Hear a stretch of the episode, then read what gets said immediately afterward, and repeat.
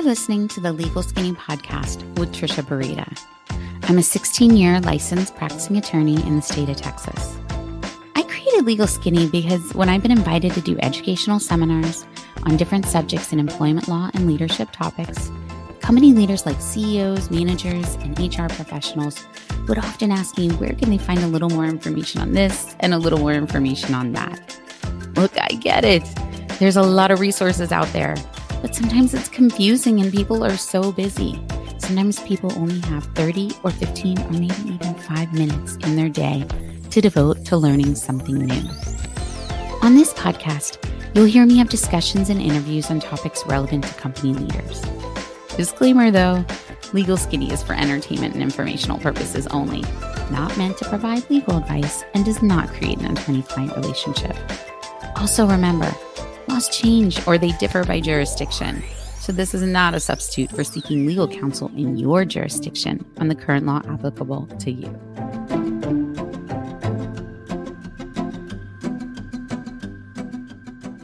Well, hello, friends.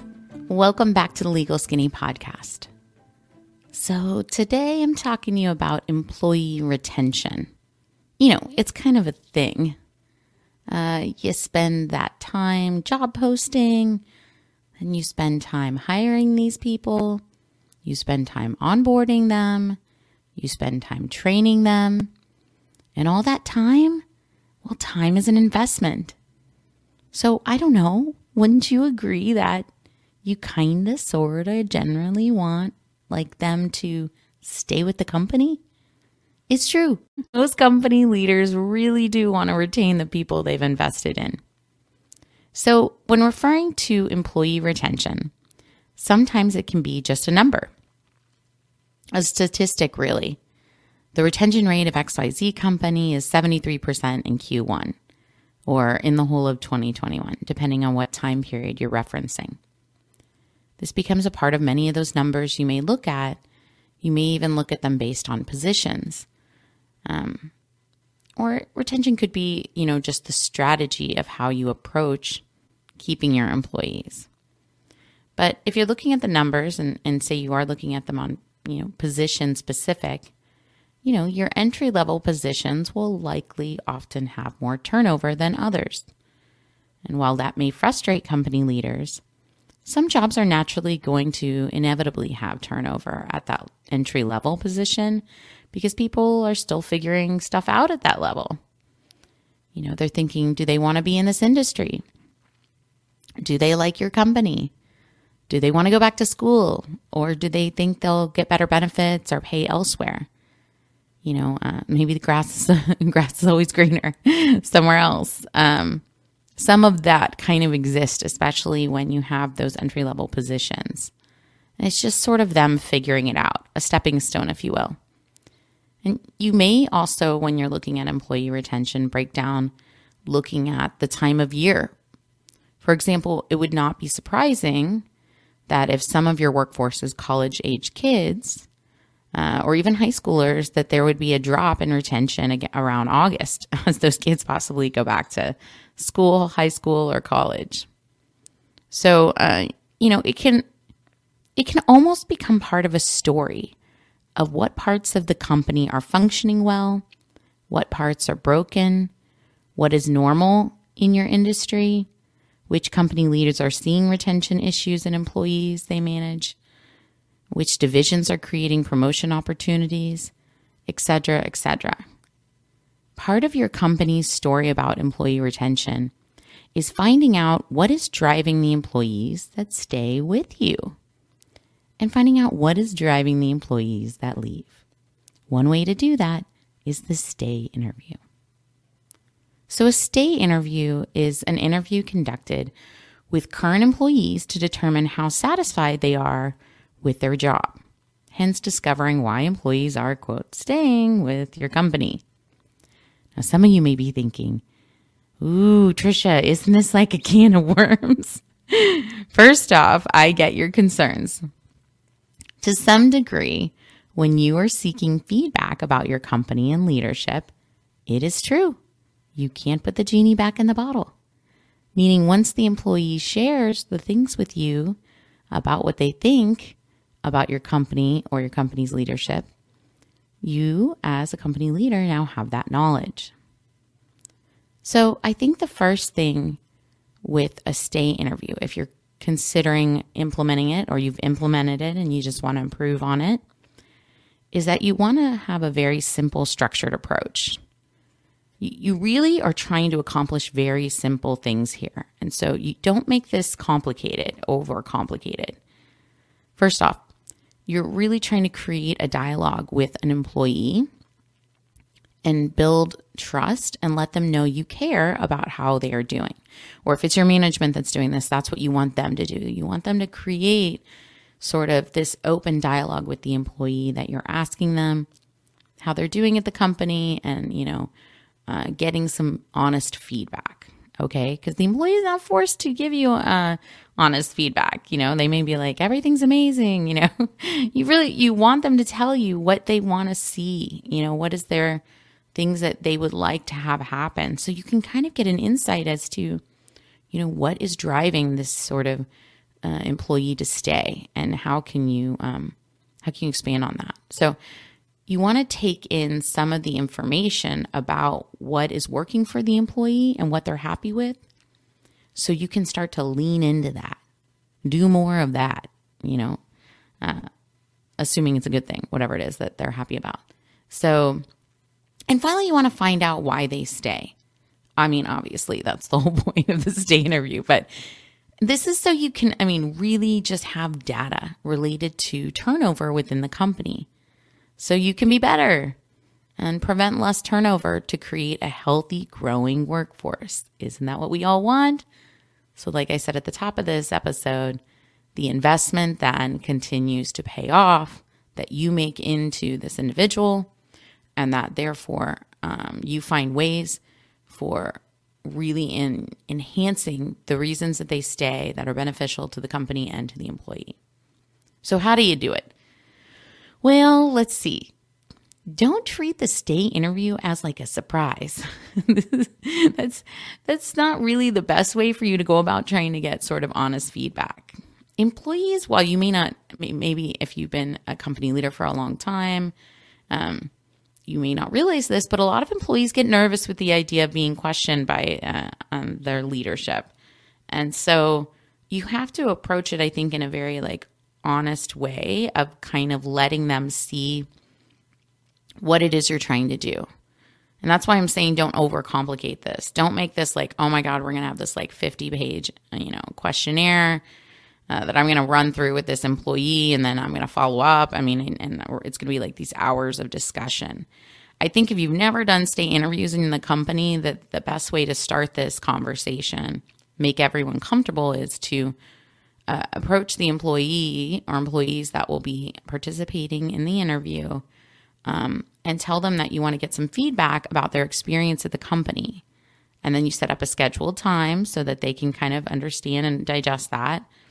And then you hold the interviews in, you know, a quiet, um, not noisy place, potentially a neutral environment. If you can do it in a general conference room or somewhere where it's not, you know, uh, necessarily like in in a space where they may feel uncomfortable or might feel like it's more more of like you don't want it to be so like the place you take everyone where you terminate people. Like like whatever. If that's a different place like um, if that's always your office then maybe you want to do it in some sort of neutral place like a, a general room or a conference room just so that they can kind of come in give their feedback and move on and the other employees can participate as well. You also don't want to combine them with other things such as a disciplinary um, action or performance review. This not only risks, you know, you not getting the honest feedback, but you also lose some of the benefits of this being a growing and learning moment. You building trust with the employee and kind of building this trusting sort of culture with your workforce. Also, I would say to try to keep the questions super simple and short, you know, with the same questions being used with everybody uh, especially everybody that's in the same job position title. Um, I can understand if you're interviewing totally different job positions, you may tweak some of the questions, you know, to, to sort of emphasize that particular job. But across the board, the more questions you get by the workforce answered that are the same question, is the more overall feedback you'll understand about what exactly is making them um, want to stay with your company. And I think the key about the questions is that you want them to allow for a more open ended answer rather than that standard yes or no. So, you know, it, well, if you if you ask all the people, all your people, if they're happy in their position and their answer is yes, uh, you're thinking, yeah, that would be great. It would be so cool, right? But um, but what what have you really learned from that? You know, not much, and that that would be probably not the purpose of the stay interview. So maybe a better question would be, what do you enjoy about your everyday work at XYZ company? Do you find your role at XYZ company rewarding? And if so, why? What would make it more rewarding? What keeps you working here?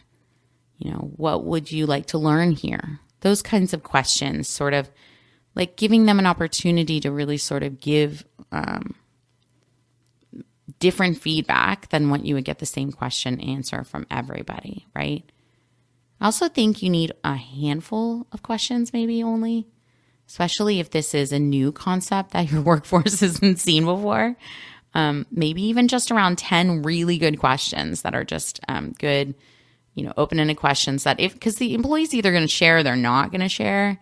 Um, and if they, if they feel like it's an interrogation, like if you don't, don't pull on, pull on your like, I'm, I'm a lawyer. I've always wanted to be a lawyer, interrogate someone at a deposition on a stand in the courtroom.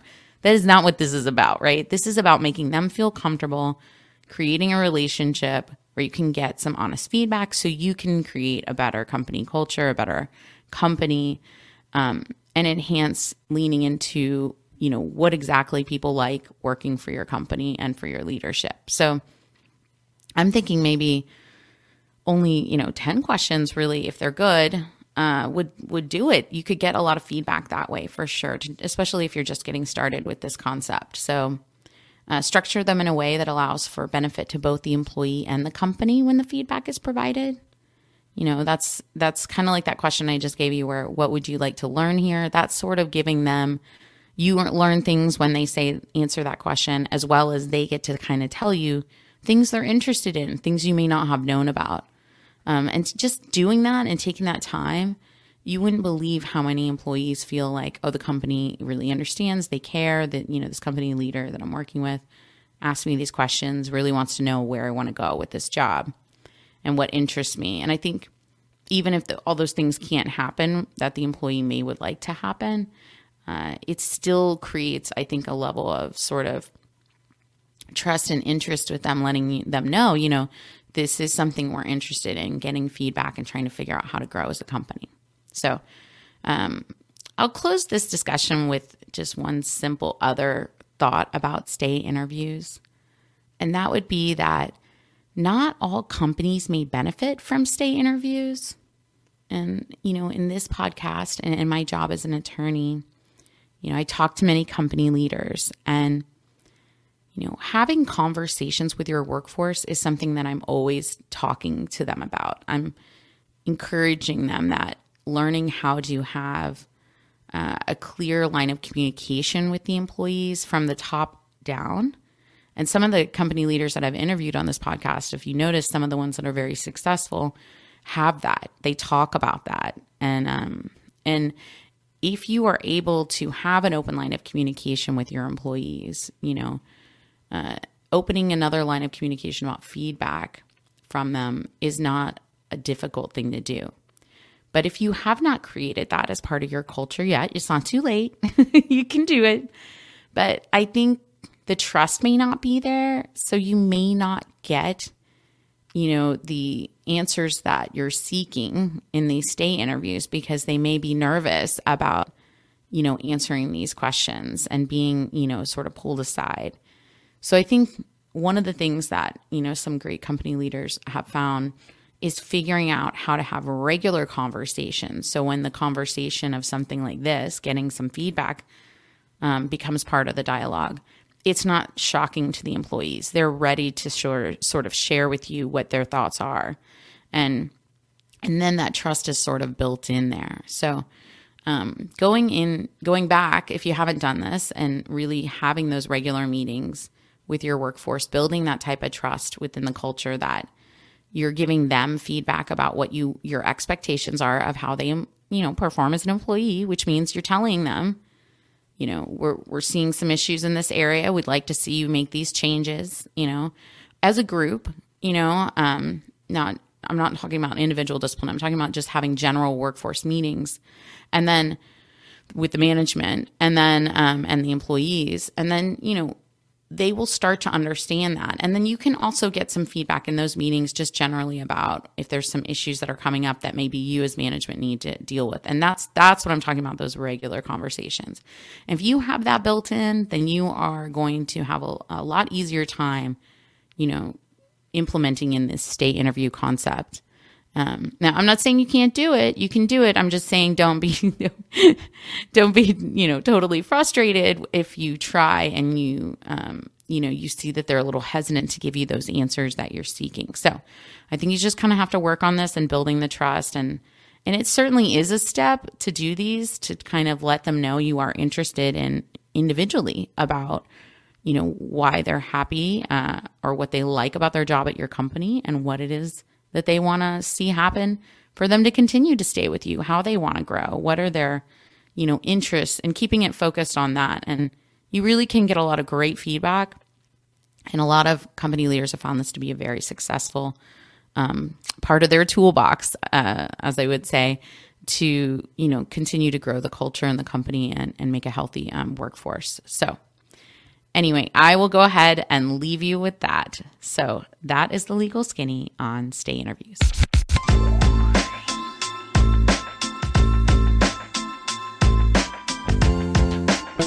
Thanks for joining me on this episode of the Legal Skinny Podcast. I would love for you to go to www.legalskinny.com forward slash review to learn the super simple way to leave me a review to tell me which topics and guests you like. I value your thoughts, and your review helps me support more company leaders just like you to grow as a leader themselves and to grow successful teams. I also drop the link in the show notes if that's easier for you. And while you're there, check out all the other resources I have for you as a company leader. And don't forget our disclaimer to remember legal skinny is for entertainment and informational purposes only, not meant to provide legal advice, and does not create an attorney client relationship. Laws change or they differ by jurisdiction. So also remember this is not a substitute for seeking legal counsel in your jurisdiction on the current law applicable to you.